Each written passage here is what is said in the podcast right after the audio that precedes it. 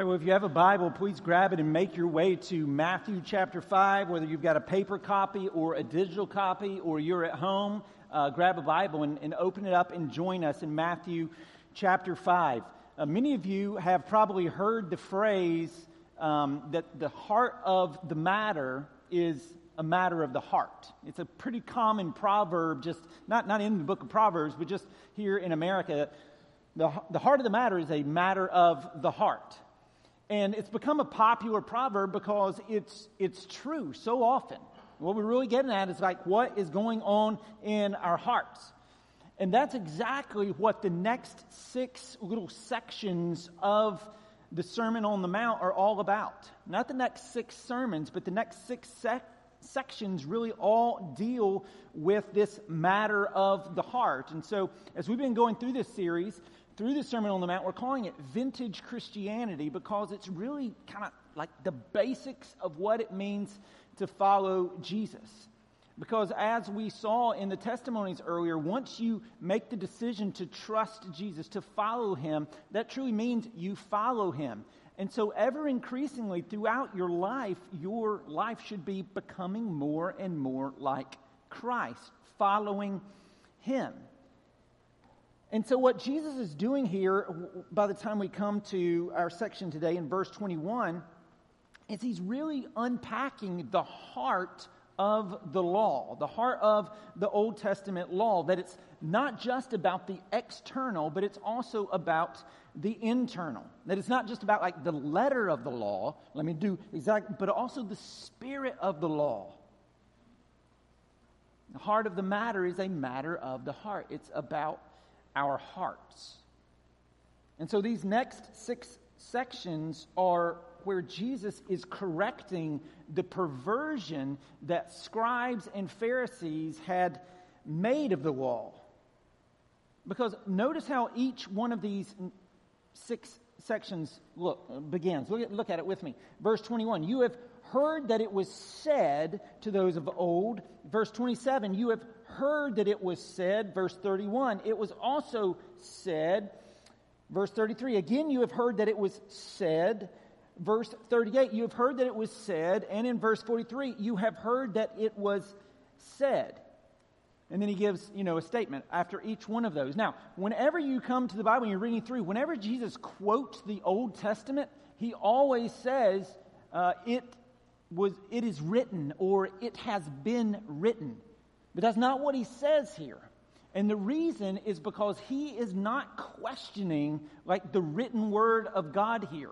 Rather, what he is calling out is the perversion that the scribes and the Pharisees have made of it, what they have said about the law.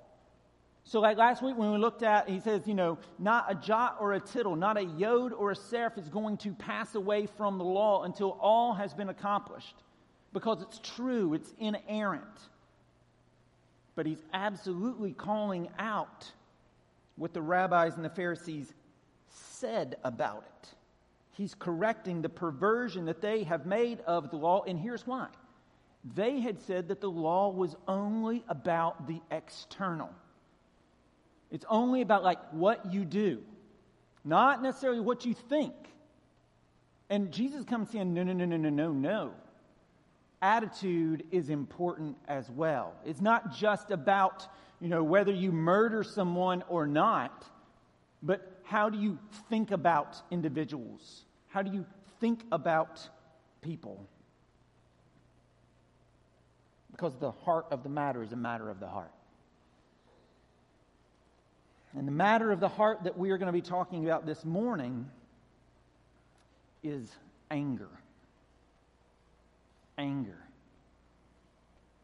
And the Bible has a lot to say about anger. It's just we normally ignore it. And we treat anger almost as like kind of a respectable sin. It's okay if you have anger. Matter of fact, we, we I mean, we kind of love it. Like, because it's reflected in our media, it's reflected by our leaders. We love to see people get angry, fired up. I mean, no matter where you stand on the political spectrum, just observation, fear and anger is the name of the game today. Nobody debates policies and ideas. It's just fear those people, be angry at those people, and vote that way. Ads are all about that. It's outrage. But that's not how a follower of Christ is to live. We're not to live based upon fear and anger. We're to live based upon grace and love and truth.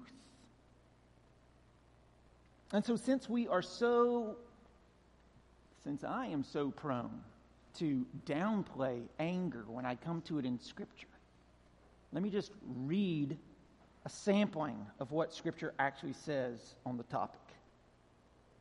Psalm 37, verse 8 Refrain from anger and give up your rage. Do not be agitated, it can only bring harm. Proverbs 14:29 A patient person shows great understanding but a quick-tempered one promotes foolishness. Proverbs 15:1 is one we all need to memorize. A gentle answer turns away anger, but a harsh word stirs up wrath. A gentle answer turns away anger, but harsh words stir up wrath. Proverbs 22 24. Don't make friends with an angry person and don't be a companion of a hot tempered one. Proverbs 29 11. A fool gives full vent to his anger, but a wise person holds it in check. Ecclesiastes 7 9. Don't let your spirit rush to be angry, for anger abides in the heart of fools. Colossians 3 8. But now, on the basis of being a follower of Jesus, you must put away anger, wrath, malice, slander, and obscene talk from your mouth. James 1 19 through 21. Know this, my beloved brothers and sisters. Let every person be quick to listen, slow to speak, and slow to anger.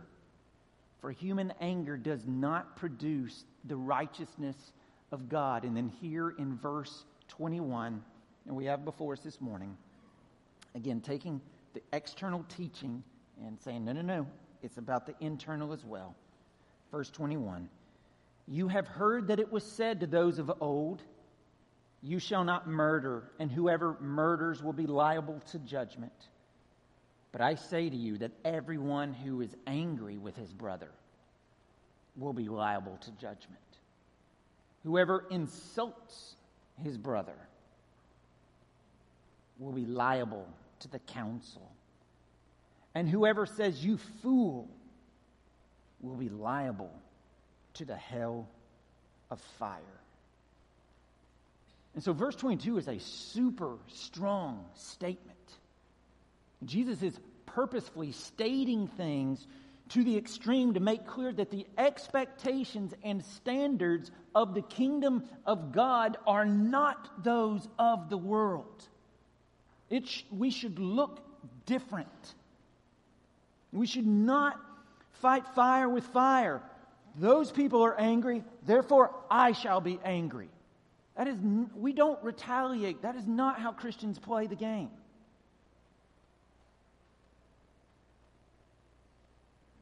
Jesus says that contentious or unrighteous anger is such a big deal. Like we downplay it. Jesus says I'll send you to hell for it. Now, obviously, we can be forgiven of our sins, praise God, right? But we need to recognize unrighteous anger is a big deal. So if you think like, you know, what's the big deal about my anger issue? What's the big deal? I got a bit of a quick temper, you know, I get hot. Jesus saying it's a big deal.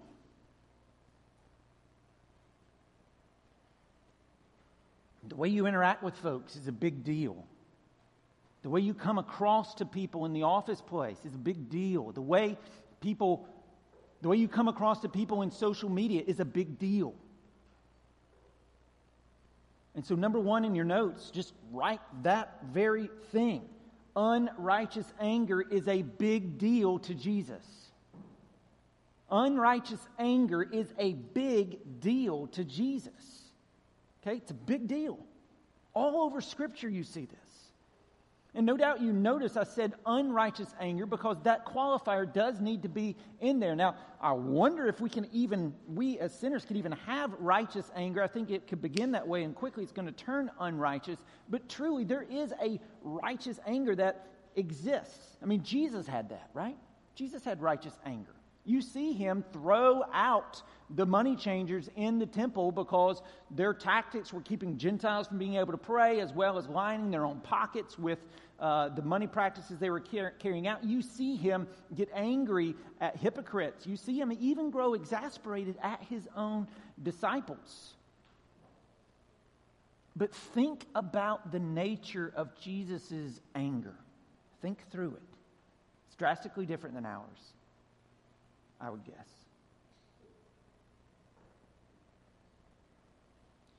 Jesus' anger, like, first of all, he was slow to anger,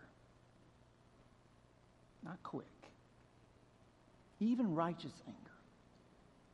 And his anger was always mingled with grief over sin. Over sins like hypocrisy, over the sins of injustice, like when the lady was about to be stoned.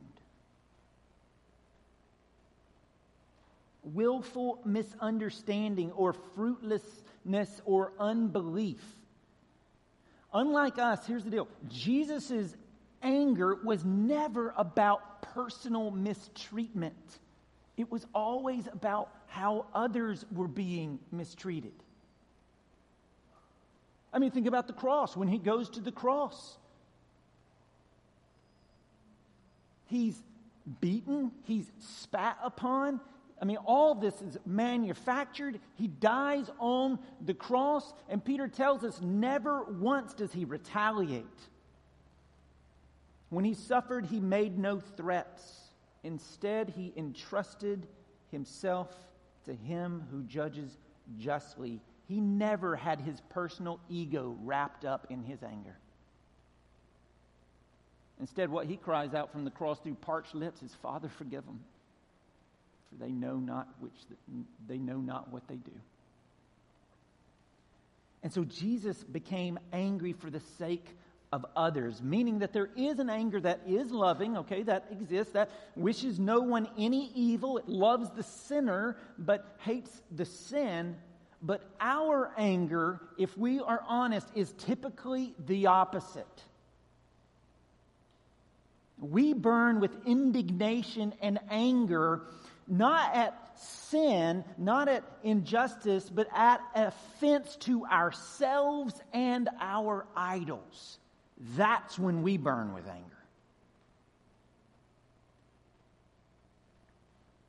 I mean, I guarantee some of y'all were screaming at the TV yesterday when a bad call was made. When it harms your team, right? That's a small fry. But then just interpersonal relationships, we become offended at minor snubs, at tiny little acts of disrespect, even accidental ones. And sometimes we'll even bail on relationships with people over some slight that someone perhaps didn't even know they did or meant to do. And we rage at people who cut us off in traffic. We're not concerned actually about they might cause a wreck. It's that they might cause me to wreck. They do it over there, fine. But in front of me, ugh, right? We are often so quick to anger at personal offenses, but we're slow to anger over sin and injustice that offends God and mankind. We have the opposite we are the opposite of Jesus in this regard. And so righteous anger has a place. The Pastor John put his PhD cap on and said a great quote this week. We, we always discuss the passage, we do this as a, as a staff. And we were just talking about things, and he's like, You can be right, and it still not be righteous anger. You, you can be right about something and absolutely exist in unrighteous anger. You can be right and extremely unrighteously angry, and Jesus says it's a big deal. Like murder level big deal. Unrighteous anger is a big, big deal. Because again, Jesus is calling us to a live with a righteousness that is more than skin deep. That's the whole point. Like that's what the Pharisees and the rabbis, was just all about external. It's just all about skin deep. Like if you look back at verse 20, last week we went through, you know, Jesus and the Old Testament law, and we had four points, and the fourth point was that the Old Testament law is focused on the heart. And so out of verse 20 is where we talked about that. So look at verse 20 with me again. For I tell you, unless your righteousness exceeds that of the scribes and Pharisees, you will never enter the kingdom of heaven. Namely, the scribes and Pharisees only had an external righteousness, which is really no righteousness at all. It wasn't internal. They just did the deed, they did not like live it and love it. And Jesus is driving at the internal. We are to have an internal righteousness, something that goes beyond just skin level. And so he's saying, look, it's not okay to just like not murder. That's not enough. You're not to just sit there, oh, I didn't murder them, but I seethe with anger, and I hope somebody does. Malice and hypocrisy, all the cousins, malice, hypocrisy, wrath, hatred, hostility, all those are also condemned by Jesus. We are not to live with those.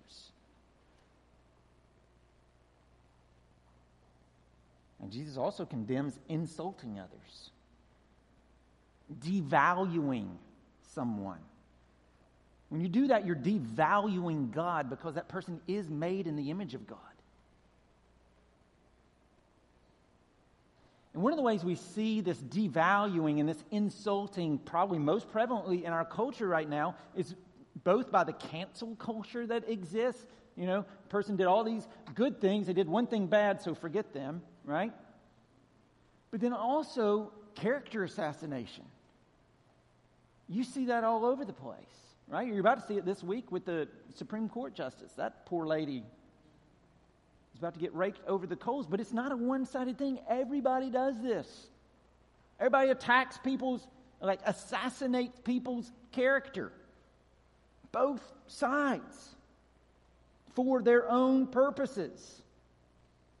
And so one side will wrongly assassinate the character of one person, and then the other side will wrongly assassinate the character of another person. But listen, it is always right to do what's right, and it's always wrong to do what's wrong, no matter who's doing it. It doesn't change. Well, it's right because it's this guy. Oh, you did it. It's wrong. No, no, no, no, no, no, no, no. The Bible, it's flat.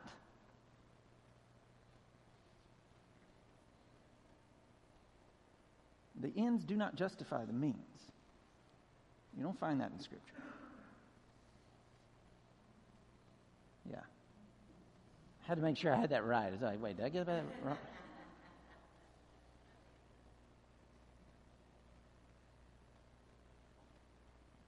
Now, this doesn't mean we don't make judgment calls about someone's character, right? I mean, Jesus even calls people, he talks about you fool. Jesus certainly says that person is a fool. Like, he does that.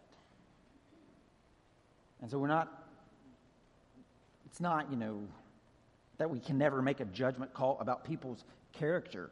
There are people who are fools. If you look in the mirror, you'll see one.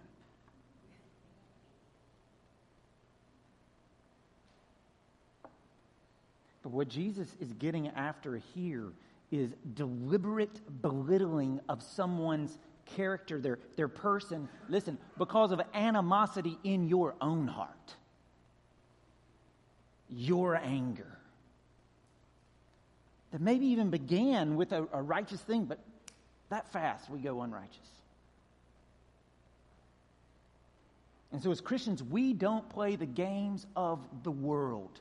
Where we pick a side and then we assassinate the character of everyone else who is on the other side as either insane or sheer evil.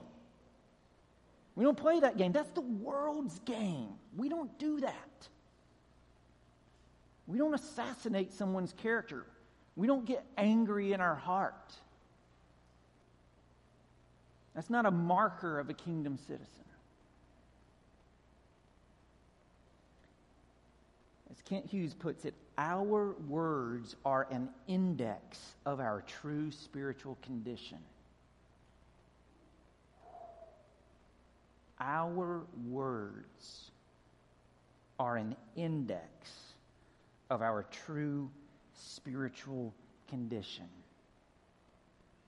And so, what do your words that you whisper in the break room at the office in anger say about your spiritual condition? What do your words that you post on social media say about your spiritual condition? Does it reflect the character of Christ? Would Jesus say that? Would you feel good typing it out in front of Jesus on Judgment Day?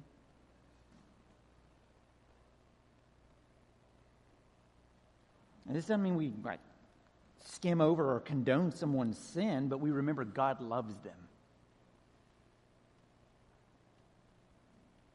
And therefore, we do not devalue them in our anger. And the anger we're not to have. There's a, there was a great preacher in Edinburgh. His name uh, was Alexander Whyte. And I want to be him in one sense. People often would warn people who were going to visit him, they would, hey, be, be warned about Whytt because his geese turn into swines.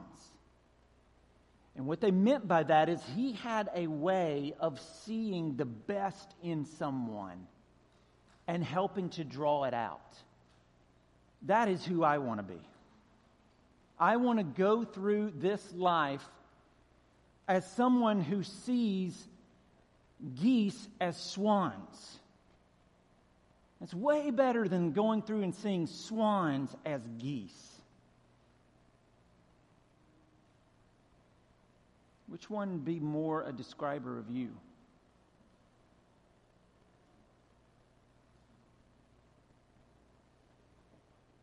Unrighteous anger. Always being angry, always seeing the worst. That's not where we're supposed to be. Unrighteous anger is a big deal. And so, getting after, you know, Jesus is really trying to get after the spirit of the law and not just the letter of the law. And so he says, listen, it's not just about murder, it's also about anger and your heart, right?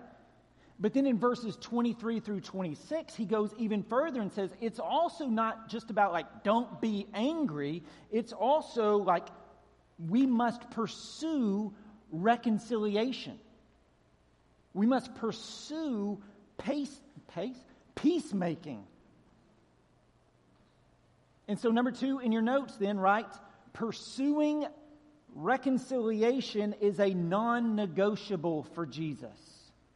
Pursuing reconciliation is a non negotiable for Jesus. And so, if number one is unrighteous anger is a big deal to Jesus, number two, pursuing reconciliation is a non negotiable for Jesus.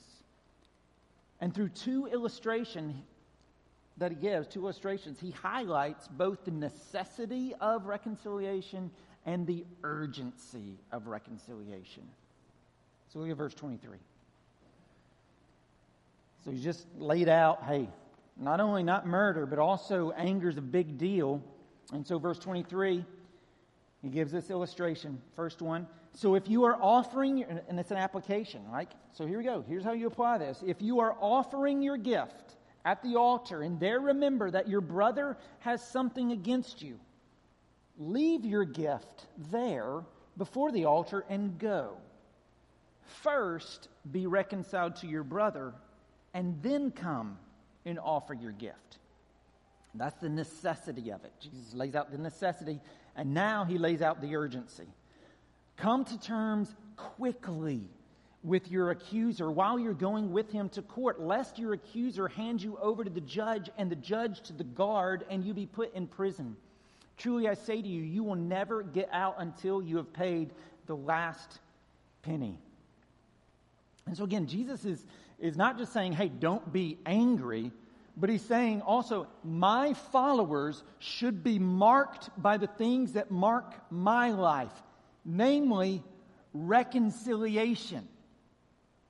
Like Jesus went to great lengths to reconcile us to himself.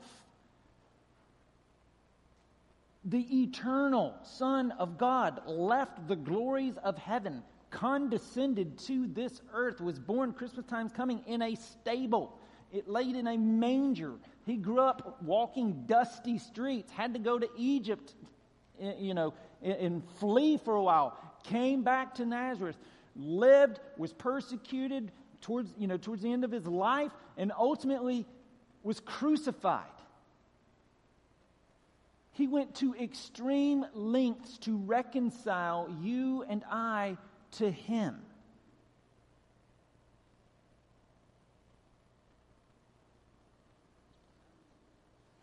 And we are to be marked by the same. It's not just that, like the negative, don't be angry, but that also highlights the positive, therefore, do be reconciled with those that you have had an issue with.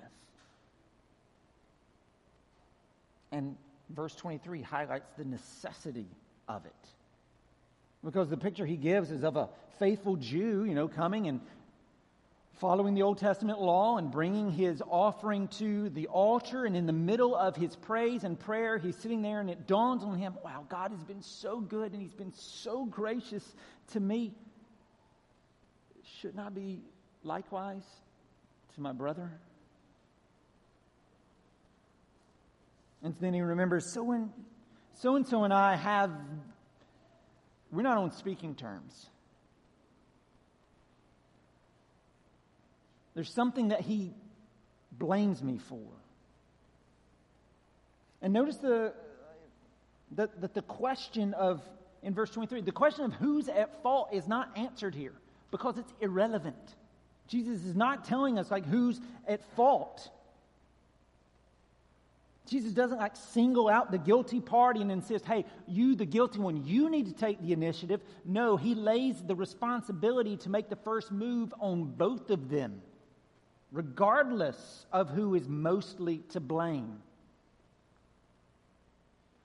Friends, don't just sit there and think, oh, if that person, I'm not, they better, they need to come to me. If you got beef, go to them as well.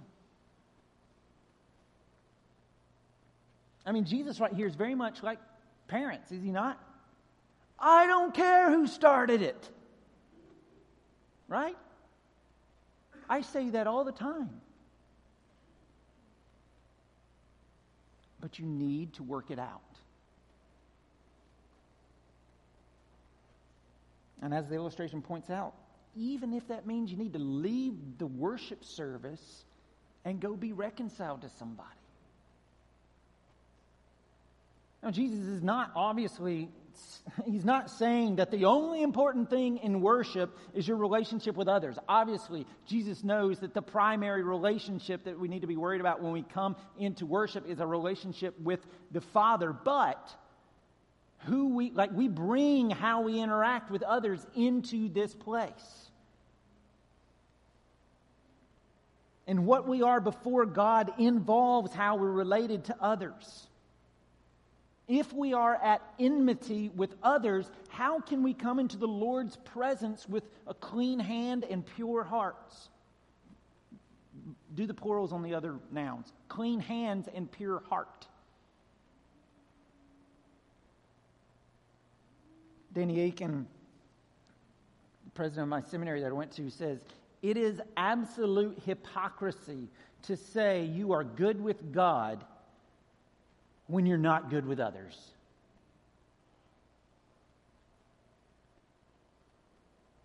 Even if you are not the angry or offended party. If you know there's a problem, Jesus says to seek to resolve it. Now, it may not be possible. It only takes one person, though, to forgive. And it only takes one person, though, to seek reconciliation, but it does absolutely take two to make it happen. But you can seek it. And Jesus says to do so urgently. Look at verse 25 again. Come to terms quickly with your accuser while you're going with him to court. Right? Quickly lest your accuser hand you over to the judge and the judge to the guard and you be put in prison. Truly I say to you, you will never get out until you have paid the last penny. Now, there may be some level of wisdom here for literal court cases and seeking to settle things quickly, but that's not the point Jesus is making at all. Contextually, that's not what he's talking about. Rather, he's giving us a second illustration here to drive home the principle of the urgency of reconciling. Like, this is how those who have righteousness deeper than skin, this is, this is reflective of righteous relationships. He's saying, reconcile quickly, like do it ASAP. If you don't, it only becomes harder. I mean, how many of us in our own personal relationships are people you know, people got sideways about a small thing. They did not deal with it, and it becomes this big thing that people don't talk for years over. What if they just talked? I mean, Hatfield and McCoys, you guys know what started that whole thing? One family accused the other family of stealing a hog. Now, what if they had talked about it? Instead of seething in anger and this family amongst themselves and anyone who would listen absolutely assassinating the character of this family and this family doing the same thing against this family and anger boiling up to the point that two, two of the teenagers see one another. They get to taunting back and forth and it begins. One of them gets stabbed 17 times and shot and then retaliatory killing, and then retaliatory killing, and then retaliatory killing, until dozens and dozens of family members are dead, plus other people. All brought about by anger.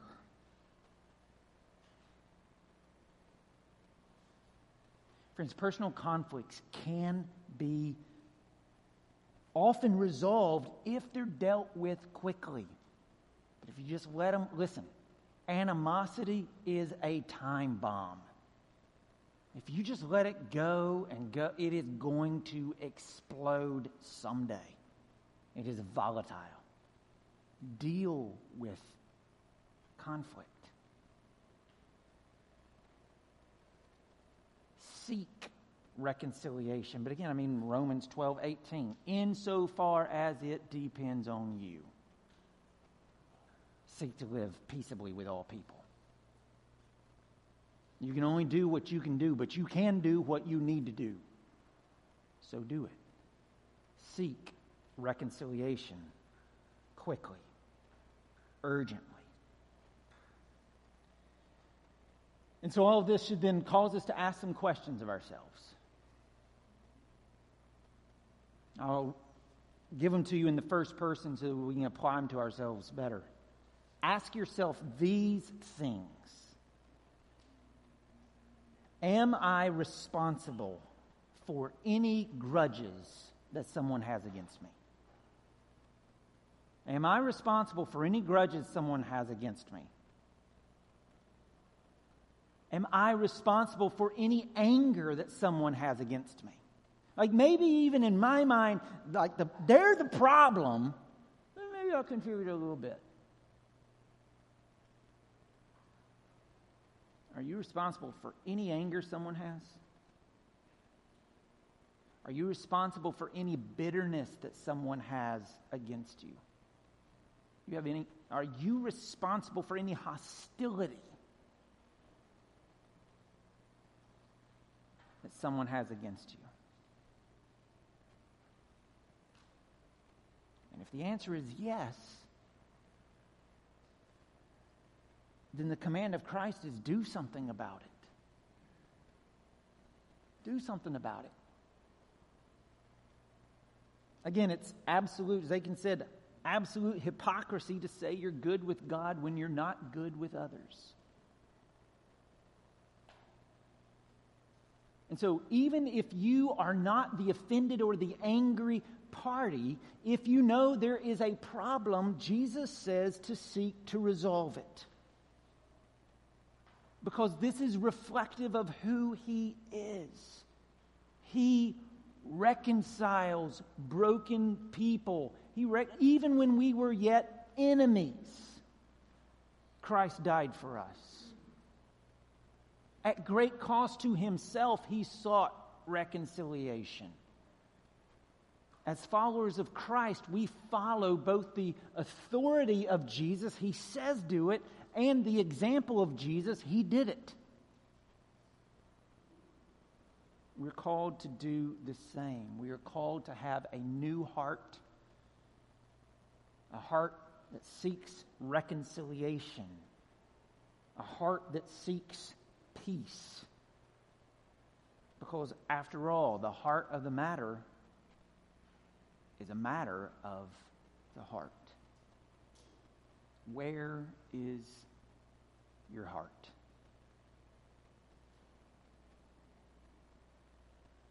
Let's pray. Father, show us where our heart is. And humble us, Lord, to be able to admit wrong, to be able to admit our fault, to be able to admit our sin. It is a hard heart, Lord, that cannot see its sin. Far be it from us to be hard hearted. Open our eyes, Lord, and help us to follow your word, not follow the way everybody else does stuff.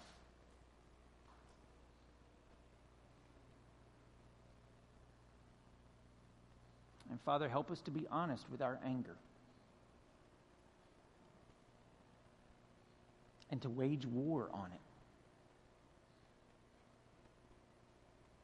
And we need your help to do this, Lord. I mean, just reading all of this and talking about all of this, Father, just reminds us of, of the grace we need from you because we, we blow it all the time.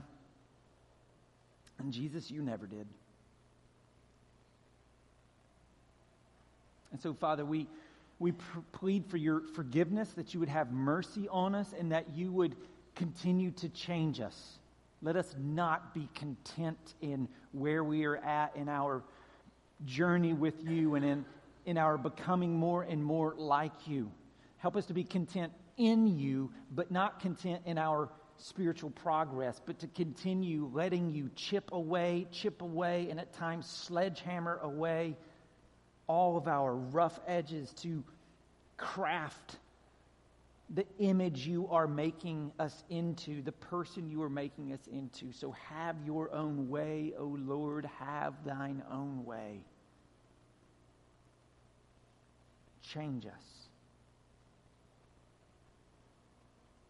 So that truly people might see our good deeds and give glory to the Father. So that you might be glorified by our ever increasing Christ likeness. And we would be benefited in our soul.